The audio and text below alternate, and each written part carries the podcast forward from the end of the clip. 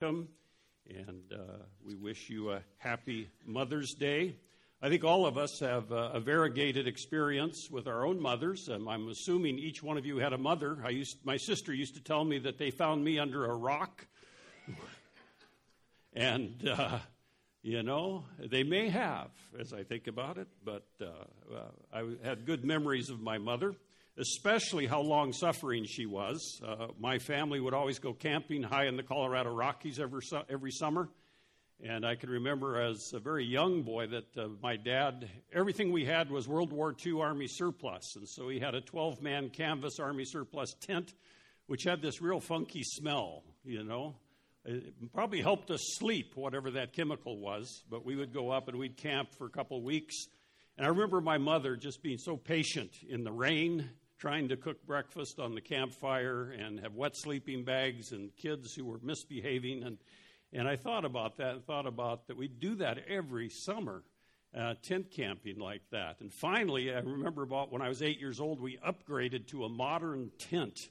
And boy, that was really something. And we would pack everything into the Plymouth station wagon bedrolls and sleeping bags and air mattresses and all of our gear and head up into the mountains every summer like that. Uh, well, uh, Don and I don't adhere to the tent camping philosophy. And uh, as much my problem as it is hers, we just don't do that anymore. And so at, at some point, some years ago, we bought a travel trailer primarily to keep it our daughters in Montana. So when we went over there, we had a place to stay. And uh, it worked out well for that. And I was thinking about the difference between the 12 man army tent and an RV. And the RV, of course, you have a real bed, you have a kitchen. Uh, we even had a satellite dish. That's how much we roughed it in that thing. And my son in law reminded me what RV stands for. He says, RV stands for ruined vacation. And so we have divested of that, but uh, we have some great memories of that. But I was thinking about uh, taking everything we own along because when we sold that RV, we unloaded it, and I was amazed how much stuff we had packed into it you know, how much stuff we needed just to go camping. It would not fit in an old Plymouth station wagon, believe me, I know that. But I was thinking about that metaphor of uh, taking everything with us and uh, the aspect with the Apostle Paul here in the book of Ephesians, this letter of Ephesians that we have been going through and as a Sunday morning study, is the fact uh, that the adventure of the new life in Christ is when we really begin to leave the comfortable old patterns behind. You know, with an RV, we want to take all of our comfort with us, and that's great and that's fine. But yet, in the Christian life, there's an aspect where some things we need to be leaving behind. If you've not been with us in the book of Ephesians, Ephesians is a, uh, just a great letter. It's probably the pinnacle of what it means to be the church in the 21st century. It is the, uh, the, the acme, if you will, or the summit uh, of the church, especially in chapter 4. But if you remember, Ephesians can be easily broken down into two major sections. Chapters 1 through 3 is our wealth in Christ, our wealth that is given to us as believers in Jesus Christ. Remember, the letter is written to saints, those who've been set apart by the blood of Christ unto God. And then chapters 4, 5, and 6 are our walk. In other words, how we live out the wealth that we enjoy, that we possess, whether we realize it or not. Uh, Paul details it for us, but in 4, 5, and 6, he tells us, in light of this, this is how you're to live. Many of our versions today, instead of translating the Greek word, which is translated walk in a literal translation, they translate it life, lifestyle, or living. So you get the same idea. And so we come to that, and there's a number of times the Apostle Paul uses that metaphor of walking in life. And uh, we come to chapter 4, verse 1. Therefore, I, a prisoner of the Lord, implore you to walk in a manner worthy of the calling with which you have been called, or live in a worthy manner manner. And then in verse 17 of chapter 4, we're no longer to live like the pagans, no longer have a lifestyle that is a pagan lifestyle. And in the historical context of Ephesus, remember that was a pagan capital of pagan worship. The temple of Artemis or the temple of Diana was there, and it was a pagan form of worship. It was in the crossroads of the Roman Empire there in Asia Minor. And so it was a very pagan setting uh, for these new Christians in Ephesus and the church at Ephesus to deal with. And many of them undoubtedly came out of that background, came out of a pagan godless background, godless in the sense of the true God. In chapter 5, verse 1, we are to be imitators of God. In verse 2, it says we're to walk in love. So there's this idea of living in a Christ like loving manner. Chapter 5, verse 8, walk as children of light. In other words, uh, Jesus Christ is the light of the world. If we're believers in Jesus Christ as Christians, we have his light in us, if you will, and we are to walk as a child of light. And in verse 15, we are to walk wisely, walk carefully, this passage before us today. And he tells us there that we are to be careful in verse 15 of chapter 5 how you live, how you walk, to be careful. And everything we do requires care, doesn't it? When we are careless about something, uh, then it shows up in real life. And so the Apostle Paul is concerned that we walk carefully in life.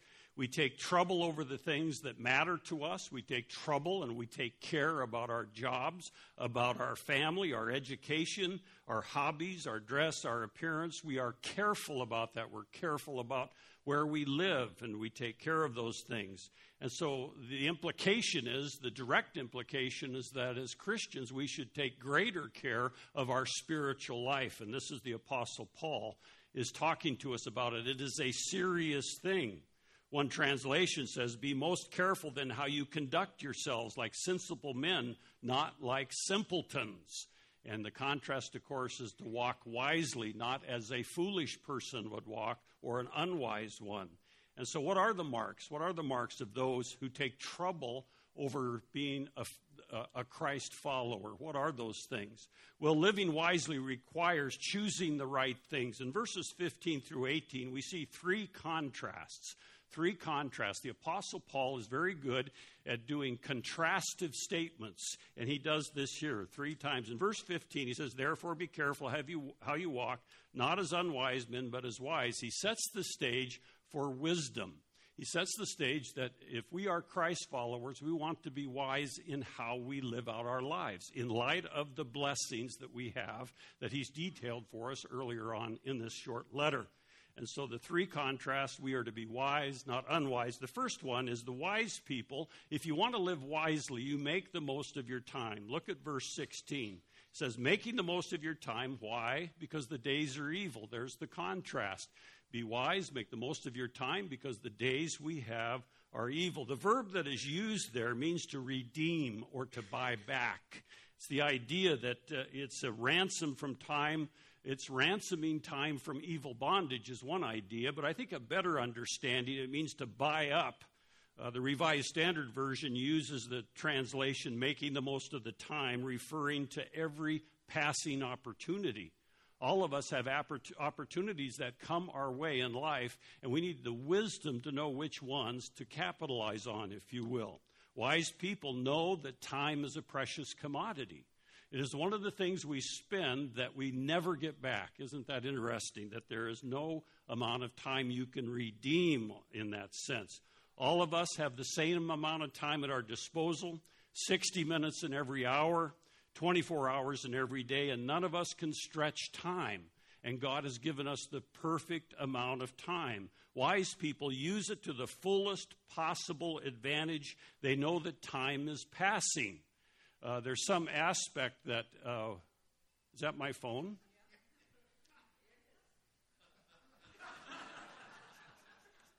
I stand condemned. By the way, it typically doesn't bother me. If your phone goes off, don't worry about it. But when mine goes off, that does distract me. Okay. Uh, where was I? the whole issue of redeeming the time, buying it up, buying it back in that sense. Uh, even the wisest people in the world cannot recover time. There's a lot of things that perhaps we waste, but yet time wasted is uh, something a wise person does not do. Jonathan Edwards, some of you may know him, he was probably the greatest preacher in America, in the early part of America, 1734, 1735. When he was not even 20 years old, he wrote 70 of his famous resolutions. He wrote a list of resolutions about his life. And it's an interesting read when you think of his age. Uh, he was not even 20 when he wrote most of these. And uh, this one he wrote about time. He said, Resolved never to lose one moment of time, but to improve it in the most profitable way I possibly can. He was a wise man. He was following Scripture here. The first sign of wisdom which Paul gives us is a disciplined use of time. A disciplined use of time. There's a measurement there of how we are spending our time. So, a wise person in this first contrast makes the most of their time. Secondly, in verse 17, wise people understand God's will. Look at verse 17. So then, do not be foolish, but understand what the will of the Lord is. And again, he's contrasting unwise living or foolish living, or as that one translation said, don't be a simpleton, be a smart person, be a wise person. He says people understand God's will. As we said a couple of weeks ago, that seems like some people approach God's will as if it's some big mystery, but God's will is, in, is uh, revealed to us in Scripture. Now, there is uh, two ideas that theologians talk about when they talk about God's will. There is God's desired will, and then God's determined will. For instance, God desires all men to come know, and women and children to come to know Jesus Christ as Savior. That's a desired will. We also know elsewhere in Scripture that not all will. And so that's his desired will. But his determined will is like gravity. He has created the universe and it is determined. Fall off a ladder and you will see that he does not suspend the law of gravity. Okay? It is a d- determined thing. But the will of the Lord is that we would be saved. In other words, that we would believe in the Lord Jesus Christ for eternal life. 1 Timothy 2 3 through 4 says, For this is good and acceptable in the sight of God, our Savior, who will have all men and women and children to be saved and come to the knowledge of the truth. That's his desired will. He also desires, and his will is that we be spirit filled, as we will see here in chapter 5, verse 18 that we would be sanctified. And sanctified simply means to be set apart unto His use. Uh, it's, a, it's an idea that uh, we are used for a special thing that God wants us for. I remember in my grandmother's house in North Denver, she had a china cabinet in her dining room, and in that china cabinet were the dishes that were only used on special days. But in the kitchen were the everyday dishes. So those special dishes were sanctified. They were set apart for a special use. And that's the idea behind sanctification. 1 Thessalonians 4 3 For this is the will of God, even your sanctification, being set apart unto God's holiness, and it's part of salvation. Uh, fourthly, submissive is the will of God. Submit yourselves to every ordinance of man for the Lord's sake, for so is the will of God. 1 Peter chapter 3 suffering for his sake. This is our least popular one, isn't it? Suffering for his sake, 1 Peter 3. For it is better if the will of God be so that you suffer for doing, suffer uh, for well doing rather than for evil doing. And then finally saying thanks in everything give thanks for this is the will of God in Christ Jesus concerning you 1 Thessalonians 5:18. And so God's will is contained in His Word. His will is His desire and His determined will for us. So wise people understand God's will. Verse 18 wise people are filled with the Holy Spirit. And this is our hinge verse, our key verse in this passage today. Look at verse 18 with me. And so do not get drunk with wine, for that is dissipation, but be filled with the Spirit. That is the final contrast in this part of this passage and wise people are filled with the Holy Spirit. And there's some confusion about filling of the Holy Spirit because we think of it sometimes as an empty cup that you fill up or a hand in a glove, and we think of that. But the contrast here is basically influence.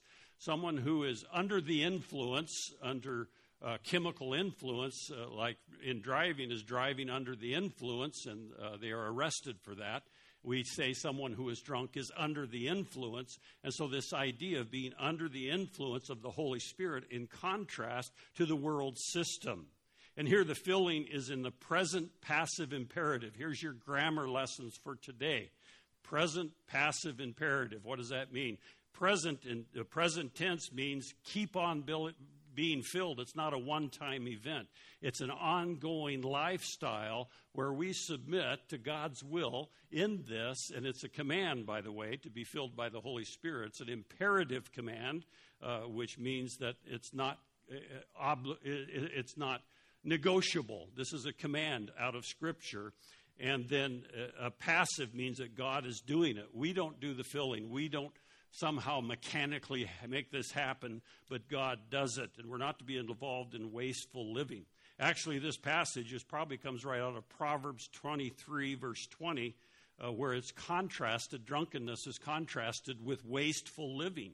And it's contrasted with what it means to be wise. Remember, Proverbs is about not being foolish, but about being wise. And so we are to be involved in wise living, be filled by the Spirit. This is one of the four commands relating believers in Jesus Christ to the third person of the Trinity, the Holy Spirit.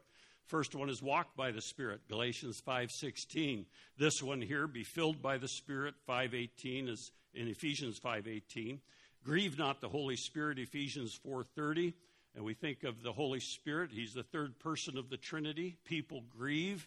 Uh, the Spirit is not some ethereal, ethereal kind of gas moving around, but it is God Himself in the third person of the Trinity. Grieve not the Spirit.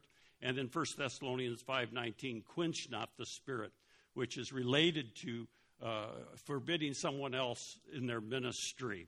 So, what does it mean to be filled with the Spirit? Some interpreters have equated this with the miraculous occurrences in the early church in the book of Acts. If you think of chapter 2, verse 4, it says they were filled with the Spirit, they were speaking in tongues, there were miraculous healings, there were miraculous things going on in the book of Acts. Remember, Acts is the first book of history of the church age, and it is a transitional book, transitioning from the Old Testament economy to the New Testament economy, economy from the Gospels to uh, the church age. And so we see that there. And some people think and look at this verse and think it's equated with the events in the book of Acts.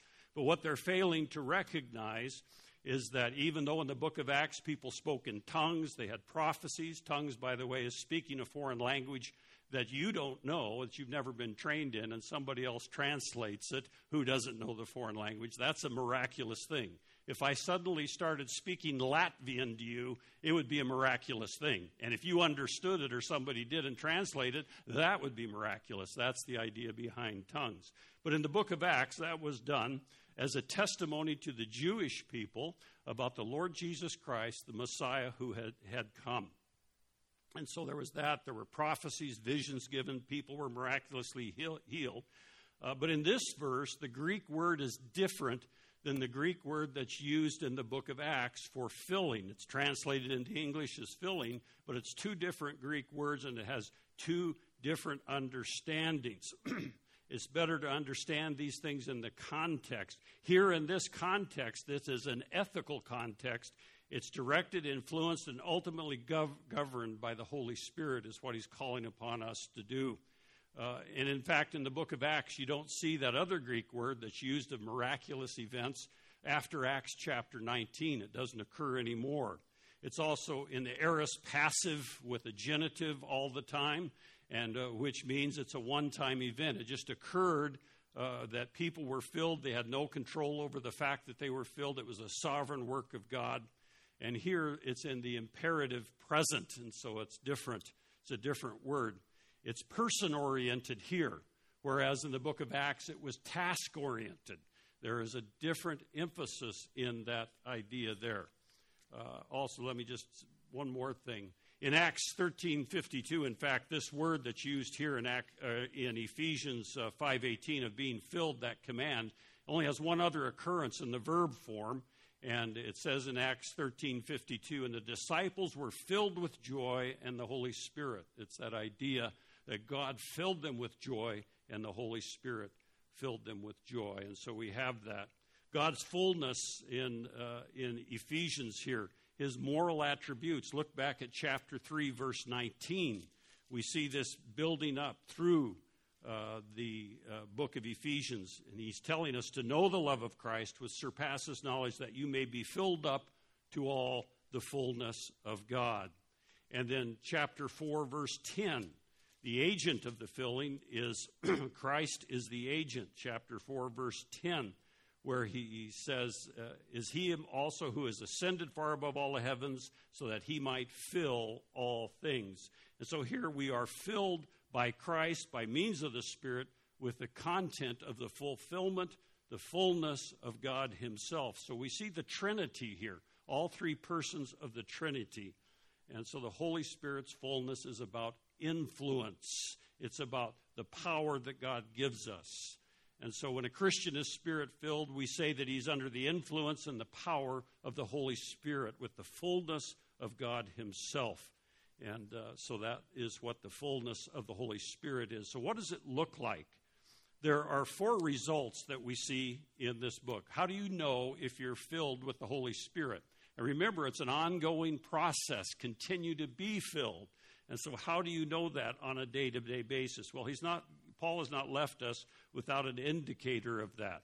Uh, so, in uh, verses 19 through 21, we see living wisely produces a harvest. There should be a product of being filled by the Holy Spirit, something that shows up in your life and in my life. Four results of the Holy Spirit's filling. First of all, in the first part of 19, we see that speaking to one another in psalms and hymns and spiritual songs. There is fellowship, speaking to each other. And some of the songs we sing are songs not directed at God, but to each other, reminding us of the greatness of God, the holiness of God. We speak to one another. We speak to one another in that. And so there is fellowship, conveying the commonality we have in Jesus Christ. The Greek word for fellowship is koinonia, which means a commonality. We hold these things in common, in unity, in unison. And so there is fellowship in that. Psalms, as the, he uh, writes here, are actually the Psalms we see in the Old Testament. They were originally set to music. People would sing them to one another. We sing, we see a lot of that in the Psalms, where they would be, one would sing one verse and then people would respond to that. Psalm 95 is a good example of that. Hymns are songs of praise to God. Spiritual songs is a general term. Uh, but the idea is the fact that it's the lyrics we sing to one another which convey what we believe about God. We've often said that your take home theology is the theology of the music we sing. That's why music is so important. Uh, the words are important. You take those home with you, and that's what you remember. And so there is fellowship with one another, speaking to one another. The second part of verse 19 is the second result of spirit filling, where he says, singing and making melody with your heart to the Lord. That is worship, that is speaking to Jesus Christ. That is what we call worship, expressing the glory of Christ. I was reading about a member of the British Parliament whose name was Neil, N E I L, Neil Marten. He was a member of the British Parliament, and once he was giving a group of his constituents a tour of the Houses of Parliament. And during the course of the visit, as the tour group was going around that great building, uh, the group happened to meet Lord Hallestrom. He was the Lord Chancellor, and he was wearing all of his regalia of office, you know, all of the chains and the robes and everything. And Hailstram, uh, Lord Hailstrom, recognized Neil Marten among the group, and he cried out, Neil! And the whole group, not taking a chance, all knelt on the floor. And the entire band fell to their knees. And, uh, you know, there's an aspect where as funny as that is, uh, when we see the Lord Jesus Christ, it says every knee will bow. We worship God. Probably the best definition of worship I have ever come across is done by William Temple. Uh, he was uh, Archbishop of Canterbury in Great Britain in 1942 through 1944, but he said this about worship To worship is to quicken the conscience by the holiness of God, to feed the mind with the truth of God, to purge the imagination by the beauty of God, to open the heart to the love of God, and to devote the will to the purpose of God. And all of this is gathered up in our effort of adoration. Adoration, that is the most selfless emotion of which our nature is capable of when you think about it. And therefore, the chief remedy for our own self centeredness, which is our original sin and the source of all actual sin, is combated by adoration of God. Now, I want to remind you that you're not here as a passive observer of a show that goes on up here or listening to a sermon, but you are called to be worshipers. And that is an activity. Worship is a verb, it is not a passive activity. And it doesn't only happen here, but through your week, we are called to be worshipers of the Lord Jesus Christ. and throughout your week, wherever you are. In my own life, I can remember sometimes worshiping really amazing things, uh, uh, Jesus Christ in amazing places, and just uh, He just overwhelmed me with His grace and His mercy. And so, when we are filled with the Spirit, we will worship and express the glory of Christ. Verse 20 is the fourth one. Not only do we fellowship, worship, the third one, I mean, uh, we are thankful. We have gratitude, communicating that we are thankful in Christ. Here we are speaking to God. Look at verse 20 with me. In verse 20 it says, Always giving thanks for all things in the name of our Lord Jesus Christ to God, even the Father. So we have been speaking to Jesus Christ. We are speaking to God the Father here, uh, speaking to Him. The Spirit filled believer is full of thanksgiving, not grumbling. Uh, it's good to listen to your own thoughts, to listen to your conversations and how much is critical and grumbling. Uh, because James 3 says the spirit filled believer is full of thanksgiving, not grumbling. Warren Wiersbe has written that he has felt for a long time that one of the particular temptations of maturing Christians, uh, in other words, if we've been believers for a long time, is the danger of getting accustomed to God's blessings. Like the world traveler who has been everywhere and seen everything, the maturing Christian is in danger of taking the blessings for granted and getting so accustomed to them that they fail to excite him them as they once did. Uh, the poet Emerson said that if the stars only came out once a year, everybody would stay up all night to behold them. But we have seen the stars so often that we don't bother to look at them anymore. We have grown accustomed to our blessings. And that's the human condition, really, when we don't look at them with fresh eyes, what God is doing. Think of the Israelites wandering in the wilderness, and God uh, gave them manna. He miraculously provided heaven's food for them, and they got accustomed to that. In fact, they got so accustomed they started complaining about manna nothing but manna to eat. They were experiencing a miracle of God's provision every morning, and yet they were no longer excited about the blessings of God. May we never go there. The person who has gotten accustomed to his blessings can never be satisfied. And that is the difference between a thankful person and one who is constantly grumbling or critical. The fourth one is submission, verse 21. And be subject to one another in the fear of Christ. And this is really a reverence of our Lord Jesus Christ. Now, submission is a much maligned word, especially in our culture, in our day and age uh, but is living out the life of Christ. Remember, the Son submitted to the Father. The Lord Jesus Christ came to do the Father's will, he submitted even to the cross of Calvary. If you were to go with me over to Columbia Falls, Montana, on the Flathead River, uh, kind of south of town, there's a one lane bridge. We always called it the Old Red Bridge. It's closed now, but I remember as a teenager driving across the bridge, and you'd stop at one side, and it had a big yield sign, and you'd go across. But when you came back, there was a yield sign on the other way, too.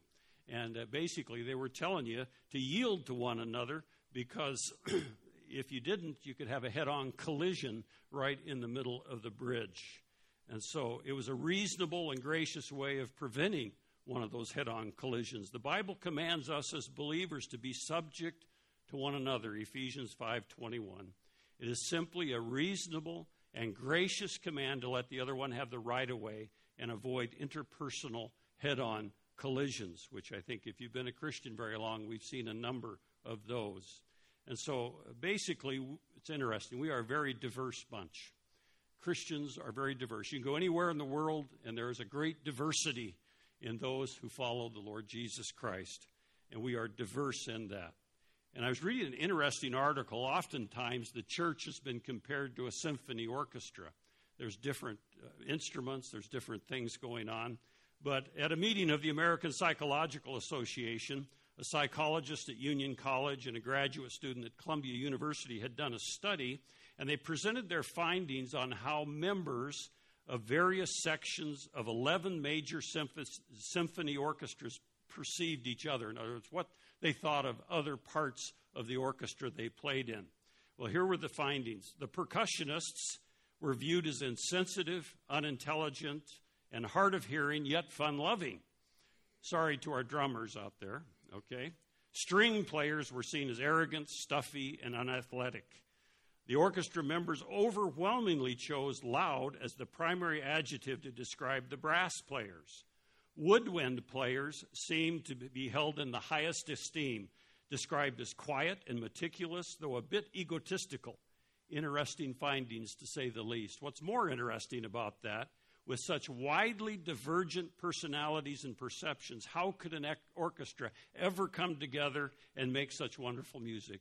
Of course, the key is simple. The answer is simple. Regardless of how those musicians view each other, they subordinate their feelings and their biases to the leadership of the conductor. Under his guidance, they play beautiful music.